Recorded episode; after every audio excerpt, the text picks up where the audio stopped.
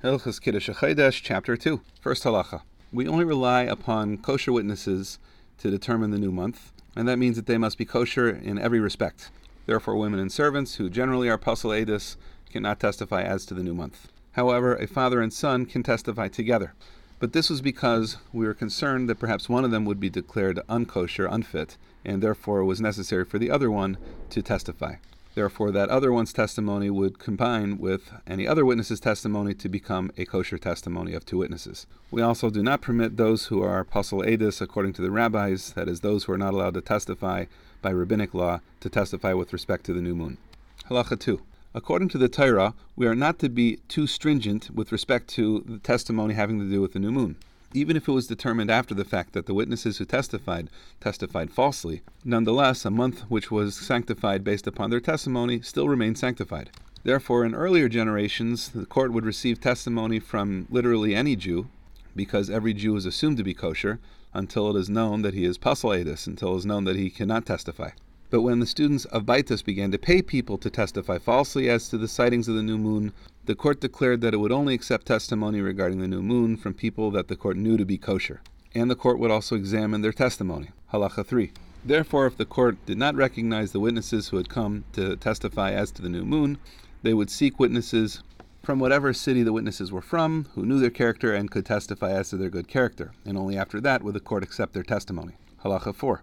The court would also make calculations resembling those of the astronomers, and so they would know the position of the moon and where it should be sighted, whether to the north or to the south of the sun, the direction of the crescent, and whether it was wide or narrow.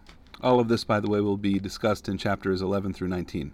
The court would then examine the witnesses based upon these things and ask the witnesses things like where did you see the moon, how wide was it, and what direction was the crescent pointing in. If the testimony of the witnesses matched what the court knew to be correct, then the month would be declared. But the witness's testimony would not be accepted if their testimony did not comport with what the rabbis knew to be correct. Halacha 5. If the witnesses stated, We saw the moon in a reflection in the water, or we saw it through clouds, or we saw it in a mirror, their testimony would not be accepted. This was even true if they stated that they saw a portion of the moon in the clouds or a portion of the moon in the reflection. The month could not be sanctified on that basis. If there were slight variations in their testimony, for example, one said, I saw it and it looked to be two stories high, and another said three stories high, their testimony could be combined. But if one said three stories high and the other said five stories high, their testimony would not be combined. However, if other witnesses came and gave testimony that was identical to one of the other witnesses, then that testimony could be combined. Halacha 6. If the witnesses stated that originally they saw the moon and they weren't paying much attention to it, but then they realized and decided to pay attention to it, that would not be accepted. Perhaps what they saw was a cloud that they thought was the moon, and so the court would not accept that testimony. If they said they thought they saw the moon on the 29th in the early morning, and then they saw it again on the 30th at night, that testimony would be believed because they saw it on the 30th, and that's correct. Their statement about seeing it in the morning would simply be disregarded. Similarly, if they claim they saw it on the 30th, but they did not see it on the 31st, the fact that they did not see it on the 31st is disregarded. They saw it on the proper time on the 30th. Halacha 7. What was the procedure? All of those who were kosher edus who had seen the moon would come to the Beis Din. The Beis Din would gather everyone together in a specific place, and they would make a great suda, a great meal, so that everyone would be accustomed to coming. The first group would be brought in and questioned as we discussed before. The witnesses would be questioned separately, and if their testimony was sufficiently similar, then it would be accepted. The other groups would also be brought in, but they would not be subjected to the same level of questioning.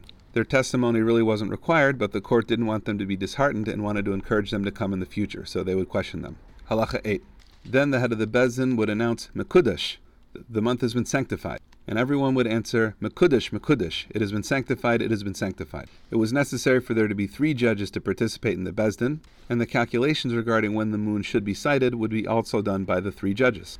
A month could only be sanctified during the day, and even if the entire Jewish people, including the court, saw the moon, but did not declare Mekudesh, it's been sanctified before nightfall, the month would be Mole. In other words, a month with 30 days, not 29. Halacha 9. If the court itself saw the moon on the 29th day, before a star emerged, in other words, it's still technically day, they could sanctify the month on their own, and they wouldn't have to wait until the following day. Halacha 10.